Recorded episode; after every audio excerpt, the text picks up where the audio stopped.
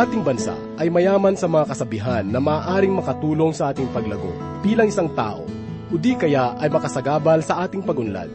Punong-puno rin ang ating kapaligiran ng mga kasabihan at paalaala. Ang dalawang kabanata na ating pag-aaralan ngayon ay punong-puno rin ng mga aral na maaari nating pagbulay-bulayan at ipamuhay.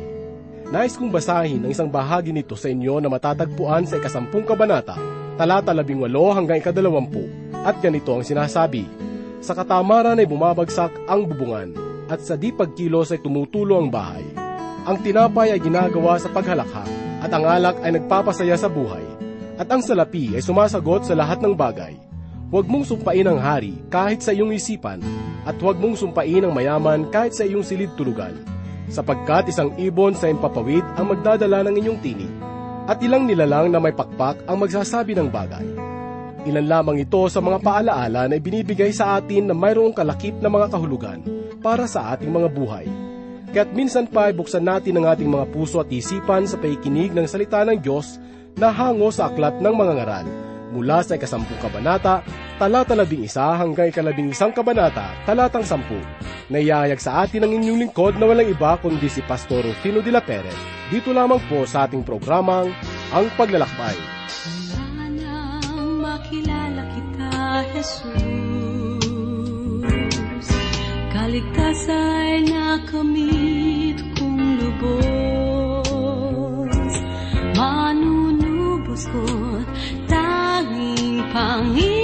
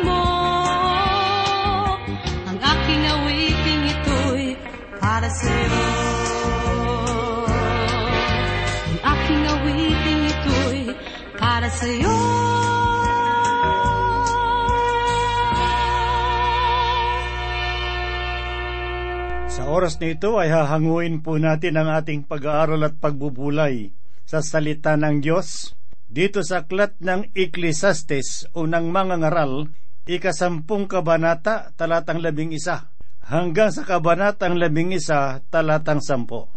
Muli pong sumasa inyo sa oras na ito ang inyong kaibigan at pastor sa Himpapawid, Rufino de la Peret. Ang talata na ating pag-aaralan ay lubos po nating maunawaan kung ating aalamin ang mga pag-uugali ng mga tagagitnang silangan. Sinasabi sa talatang labing isa ng ikasampung kabanata dito sa aklat ng Ecclesiastes, Kung ang ahas ay kumagat bago mapaamo, walang ang kapakinabangan sa nagpapaamo. Kahalintulad nito ang ikalimamput walong kabanata ng mga awit sa ikaapat at ikalimang talata na ganito po ang sinabi. Sila'y may kamandag na gaya ng kamandag ng ahas, gaya ng binging ahas na nagtatakip ng kanyang pandinig, kaya't hindi nito naririnig ang tinig ng mga inkantador, ni ang tusong manggagayuma. Ang kapareho ring kaisipan ay matatagpuan po natin sa ikawalong kabanata ng Jeremias, talatang labing pito, na ganito po naman ang sinabi, sapagkat narito ako'y nagsusugo ng mga ahas sa gitna ninyo, mga ulupong na hindi mapapaamo, at kakagatin nila kayo, sabi ng Panginoon. Ang kobra isang makamandag na ahas, At sa bansang India ay makikita po natin ang ibang mga kalalakihan na tumutugtog ng tambuli samantalang inaakit nila't pinasasayaw ang mga ahas. Hindi nanunuklaw ang kobra bagamat naririnig niya ang tono ng lumalabas sa tambuli. Hindi ko alam sa inyo Ngunit kung ako ay mayroong ganong uri ng tambuli at dumating ang isang kobra, ay tutugtog ako hanggang sa aking makakaya. Ngunit darating rin ang pagkakataon na ang ahas na yon ay hindi makikinig at pagkatapos ay manunuklaw. Kung siya man ay manunuklaw, nangangahulugan ito ng kamatayan. Ang tuklaw ng ahas ay naglalaman ng mabagsik na kamandag at maaring ikamatay ng kahit sino. Marahil ang ulupong na binabanggit dito ay hindi tunay na ahas, kundi mga tao na maninira at matatabil. Sila ang mga manlilinlang at magkakanulo na tulad ni Judas Iscariote. Maging sa loob ng mga simbahan ay merong mga ganitong uri ng tao na nagkukunwaring kaibigan, ngunit manunuklaw na tulad ng makamandag na ulupong. Sila ay makamandag at mapanganib. Ganito rin po ang uri ng kalungkutan na ramdaman ni Haring David no ang kanyang kaibigan na si Ahitophel ay lumaban sa kanya. Si Ahitophel ay kanyang tagapayo at kaibigan, ngunit iniwan niya si David at sumama kay Absalom noong siya ay maghimagsik laban sa kanyang ama. Makikita po natin ang pangyayaring ito sa ikalawang Samuel, kabanatang labing anim, na ganito po ang sinasabi. Samantalang si Absalom at ang buong bayan ng Israel ay dumating sa Jerusalem, at si Ahitopel ay kasama niya. Nang si Hosay na Arkita na kaibigan ni David ay dumating kay Absalom, sinabi ni Hosay kay Absalom, Mabuhay ang hari, mabuhay ang hari. Sinabi ni Absalom kay Usay, Ito ba ang katapatan mo sa iyong kaibigan? Bakit hindi ka sumama sa iyong kaibigan? Sinabi ni Husay kay Absalom, Hindi, kundi kung sinong piliin ng Panginoon ng bayang ito at ng lahat ng lalaki sa Israel, sa kanya ako sasama at sa kanya ako mananatili at sa kanino ako maglilingkod. Hindi ba sa kanyang anak kung papaanong ako'y naglilingkod sa iyong ama ay maglilingkod ako sa iyo. Nang magkagayoy sinabi ni Absalom kay Ahitophel, Ibinigay ninyo ang inyong payo. Ano ang ating gagawin? At sinabi ni Ahitophel kay Absalom, Sipingan mo ang mga asawang lingkod ng iyong ama na kanyang iniwan upang pangalagaan ang bahay. Mababalitaan ng buong Israel na pinasama mo ang iyong sarili sa iyong ama kung magkagayoy lalakas ang mga kamay ng lahat ng kasama mo. Kaya't ipinagtayo nila si Absalom ng isang tolda sa bubungan ng bahay at sinipingan ni Absalom ang mga asawang lingkod ng kanyang ama na sa paningin ng buong Israel. Nang mga araw na iyon, ang payong ibinigay ni Ahitophel ay para na rin na ang isang tao ay sumagana sa salita ng Diyos. Kaya't lahat ng payo ni Ahitophel ay pinahalagahan maging ni David o ni Absalom. Ito ang dumurog sa puso ni David. Maaring mula sa puntong iyon na naghimagsik ang kanyang anak, ay nanatili siyang may kalungkutan.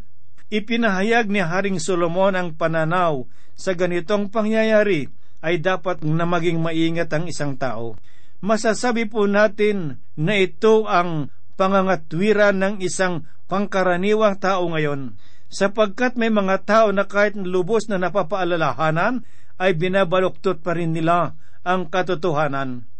Kung sila ay nakikipag-usap, matimyas ang kanilang mga dila, ngunit maingat naman sa mga binibitiwang salita. Kaya dapat nating kausapin ang ganoong uri ng tao na nagbabaluktot ng katotohanan at sabihin sa kanila ang mali nilang ginagawa. Subalit sang ayon sa aking mga karanasan, na kung ihahayag mo ang kanilang mga pagkakamali, ay ikaw naman ang magiging masama sa kanila. Sinabi sa ikalabing dalawang talata ng kabanatang sampu dito sa Ecclesiastes, ang mga salita ng bibig ng matalino ay magbibigay sa kanya ng pakinabang, ngunit ang mga labi ng hangal ang uubos sa sarili niya. Kailangan po natin na maging maingat sa ating pakikipagkaibigan at sa pagpili ng magiging mga kaibigan, sapagkat sinasabi sa talatang ito, ngunit ang mga labi ng hangal ang uubo sa sarili niya. At marahil pati na rin sa mga nakapaligid sa kanya. Kaya kahit na sa aking mga pagpapayo sa mga kabataan sa aming simbahan, ay sinasabi ko sa kanilang humanap sila ng mga kaibigang tapat at maaring ang isa sa kanila ay magiging kasama pa nila panghabang buhay. Ito rin ang pagpapayo na aking ibinigay sa aking mga anak nung sila ay malalaki na at naging kabataan na dapat silang mag-ingat sa pagpili ng mga kaibigan sapagkat may mga mapagkunwari at mapagsamantala.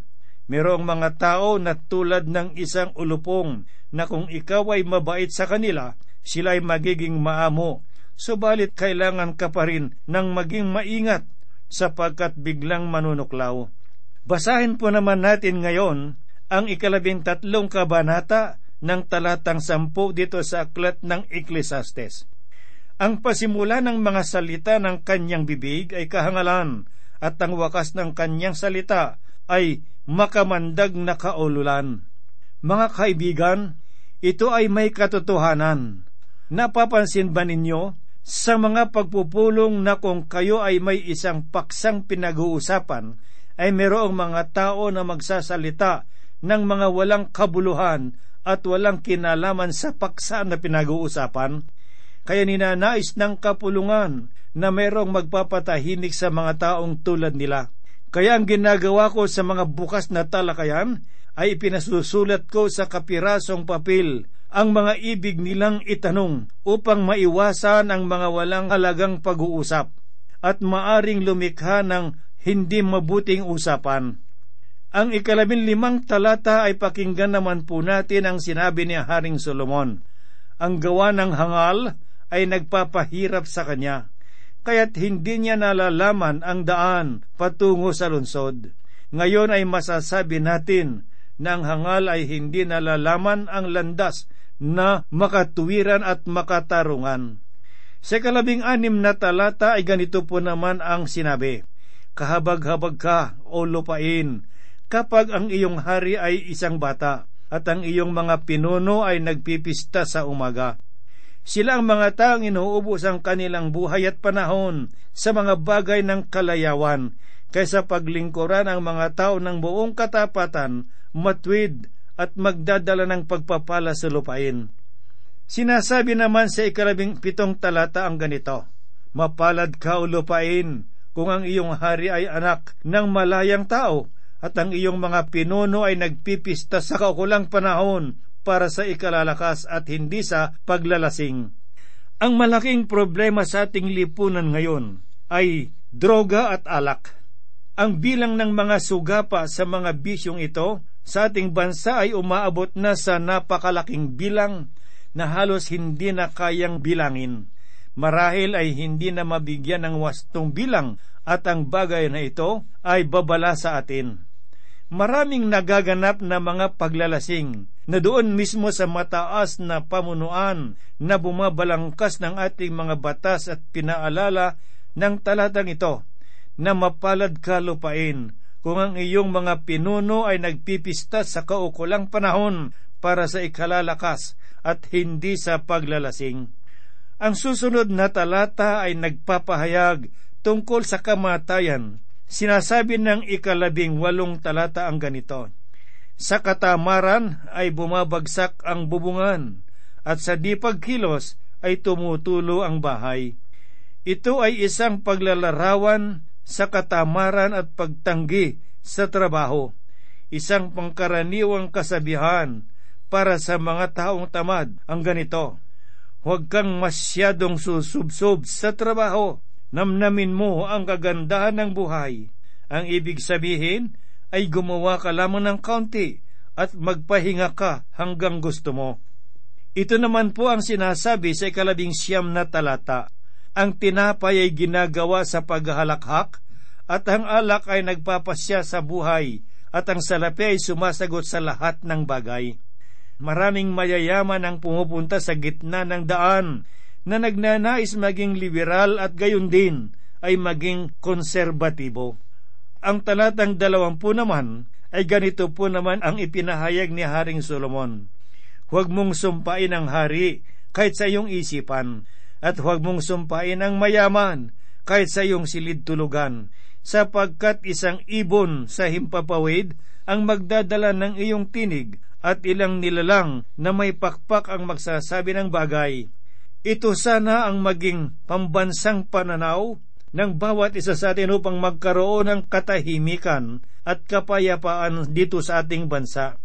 Pakinggan po natin ang sinasabi ni Apostol Pedro sa unang Pedro talatang labing pito ng ikalawang kabanata. Igalang ninyo ang hari. Dumako naman po tayo ngayon sa ikalabing isang kabanata ng Ecclesiastes. Tinatalakay po dito ang mabuting buhay na nanatili sa gitna na hindi sa kaliwa o sa kanan at maging mainit o malamig. Sinasabi sa una't ikalawang talata ang ganito, Ihasik mo ang iyong tinapay sa tubigan, sapagkat iyong matatagpuan pagkaraan ng maraming araw magbigay ka ng bahagi sa pito o maging sa walo, sapagkat hindi mo nalalaman kung anong kasamaan ang mangyayari sa mundo. Ipinapaalala ng talata na huwag tayong matakot na gumawa ng mabuti kahit na ang ganting pala nito ay sa bandang huli.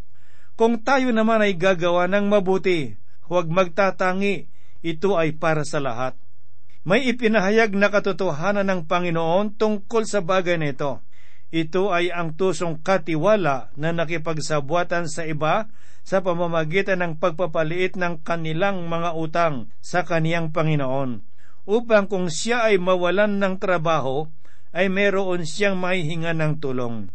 Ito po ay makikita natin sa ikalabing anim na kabanata ng Lukas mula sa unang talata hanggang pito na ganito po ang sinasabi. Sinabi rin Jesus sa mga alagad, may isang taong mayaman na may isang katiwala at isinumbong sa kanya na nilulustay ng taong ito ang kanyang kayamanan. At kanyang tinawag siya at sa kanya sinabi, Ano itong nabalitaan ko tungkol sa iyo? Magbigay sulit ka ng ipinagkatiwala ko sa iyo, sapagkat hindi ka na maaring maging katiwala pa. Sinabi ng katiwala sa kanyang sarili, Anong gagawin ko? Yamang inalis sa akin ng aking Panginoon ang pagiging katiwala. Hindi ko kayang maghukay at nahihiya akong mamalimos. Naipasya ko ang aking gagawin upang matanggap ako ng mga tao sa kanilang bahay kapag pinaalis na ako sa pagiging katiwala. Kaya't nang tawagin niyang isa-isa ang may mga utang sa kanyang Panginoon, ay sinabi niya sa una, Magkano ang utang mo sa aking Panginoon? At sinabi niya, isang daang takal na langis. Sinabi niya sa kanya, kunin mo ang iyong kasulatan at maupo ka at isulat mo kaagad ang limampo. Pagkatapos ay sinabi niya sa iba, magkano ang utang mo? Sinabi niya, isang daang takal na trigo. Sinabi niya sa kanya, kunin mo ang iyong kasulatan at isulat mo ang walumpo. Sa ikatlong talata ng ikarabing isang kabanata ng Ecclesiastes, ay ganito po naman ang pahayag ni Solomon. Kung puno ng ulan ang mga ulap, ang mga ito sa lupa ay bumabagsak, at kung ang punong kahoy ay mabuwal sa dakong timog o sa hilaga sa dakong binagsakan ng puno, ay doon ito mahihiga.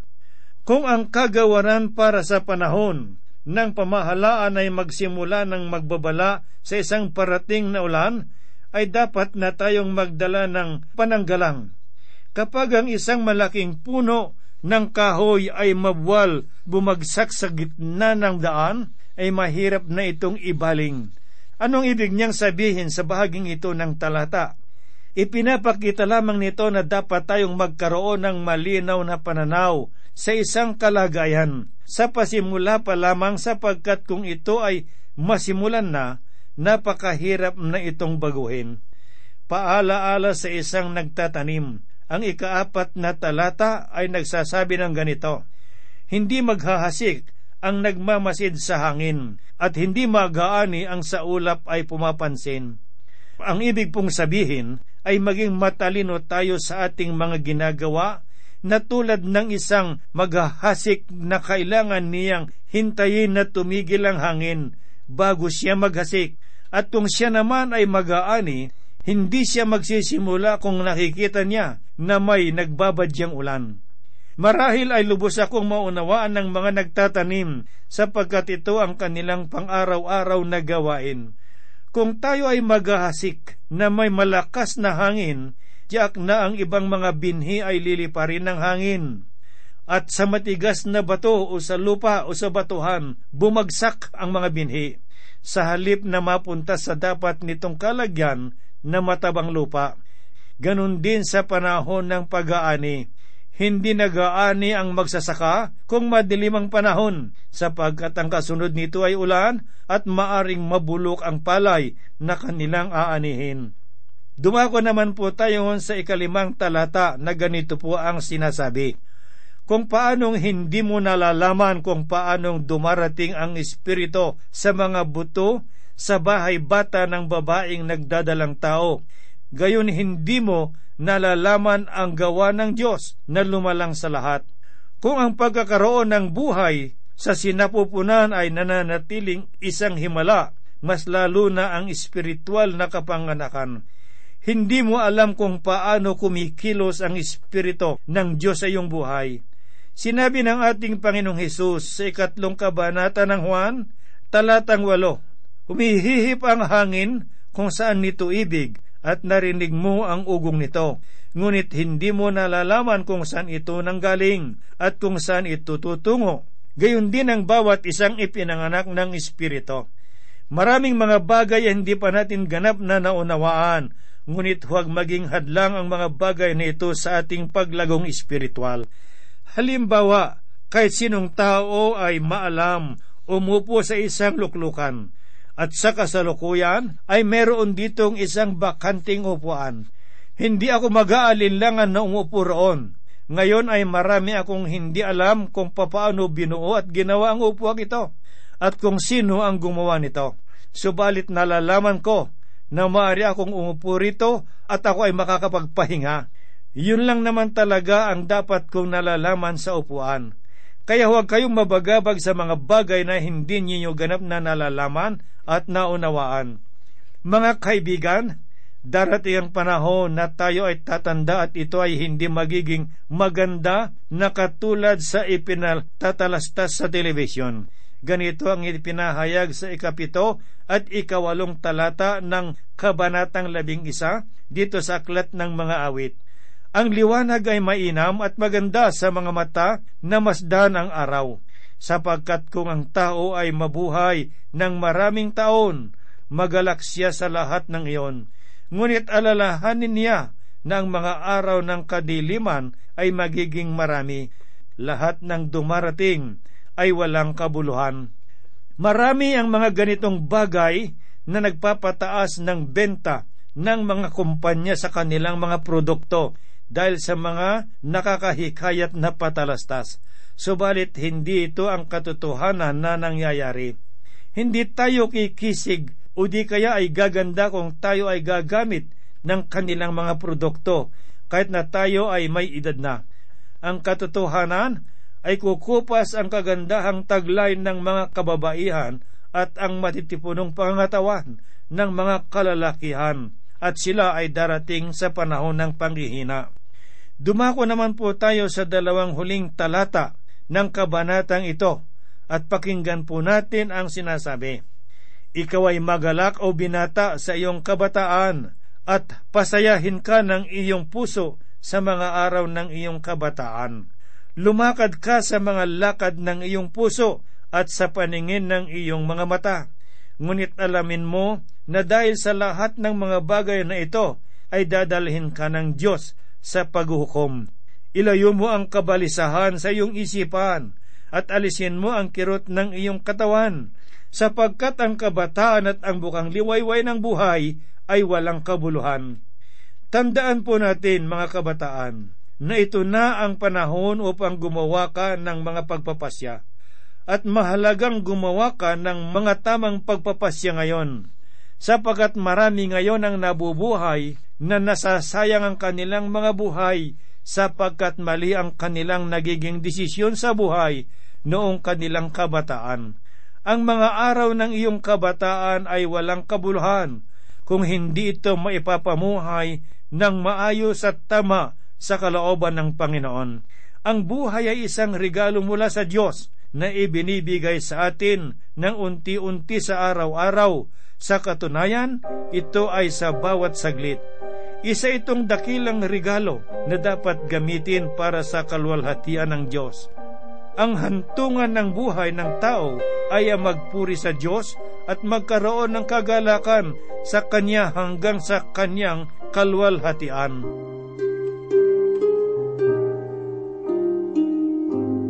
Tayo po ay manalangin. Sa oras na ito, dakilang Ama, kami po'y lumalapit sa at dumudulob sapagkat alam namin na ikaw ay Diyos na buhay na nakakaalam ng mga pangangailangan at kalagayan ng iyong mga anak. Ang mga salita mo, Panginoong Diyos, ng aming tinunghayan, sa oras na ito'y ilagay mo po sa puso at diwa ng bawat isa sa amin upang taglayin namin, upang maging gabay namin sa araw-araw at hindi kami magkasala laban sa iyo. Dakilang Diyos, idinadalangin din namin ang mga kaibigan at mga kapatid na nakikinig ng iyong mga salita sa oras na ito. Higit sa lahat ang mga kabataan na nadidimla ng kanilang mga isipan dahil sa makasanlibutang mga gawain. Idinadalangin ko po sila, Panginoong Diyos. Ituwid mo po ang kanilang landas. Akayin, Panginoong Diyos, at gabayan sangayon sa iyong kalooban upang huwag silang maligaw ng daan. Dakilang Diyos, idinadalangin ko rin ang mga kaibigan at mga kapatid na merong mga dinaramdam sa oras na ito. Marahil ay nawawalan sila ng pag-asa at nanlulupaypay. Ngunit sa iyong pangalan, Panginoon Diyos, ay itinataas ko sila. Kumilos at gumawa sa kanilang buhay, Panginoon Diyos. Ipadama mo at sabihin sa kanila na sila ay iyong minamahal. Gayun din sa mga tahanan na meron pong mga problema, Panginoong Diyos, mangusap ka sa kanila at magkaroon ng kapayapaan kami po'y nananalig at umaasa na dinirinig mo ang aming mga tinig sapagkat ang lahat po'y hinihiling namin at idinadalangin sa banal na pangalan ng aming Panginoong Heso Kristo. Amen. Ang mamatay sa sarili ay mabubuhay sa Diyos. Siya'y larawan ni Kristo ang mabuting pastor. At kanyang iniaalay ang sarili niyang buhay. Sa lugod at kabutihan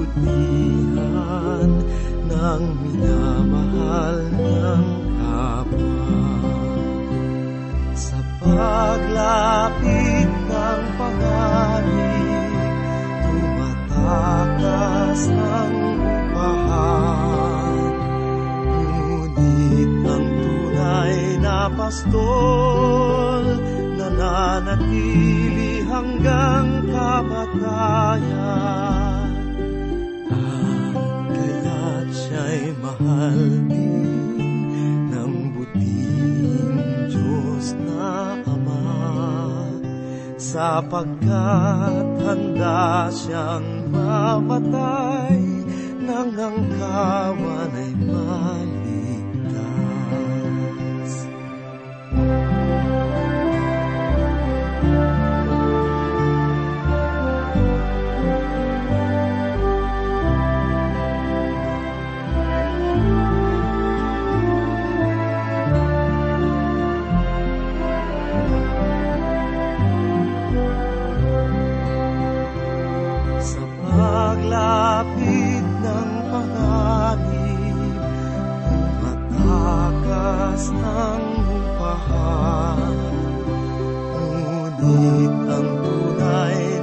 Na pastol, nananatili hanggang kamatayan. At kaya't siya'y mahal ng buting Diyos na Ama sapagkat handa siyang mamatay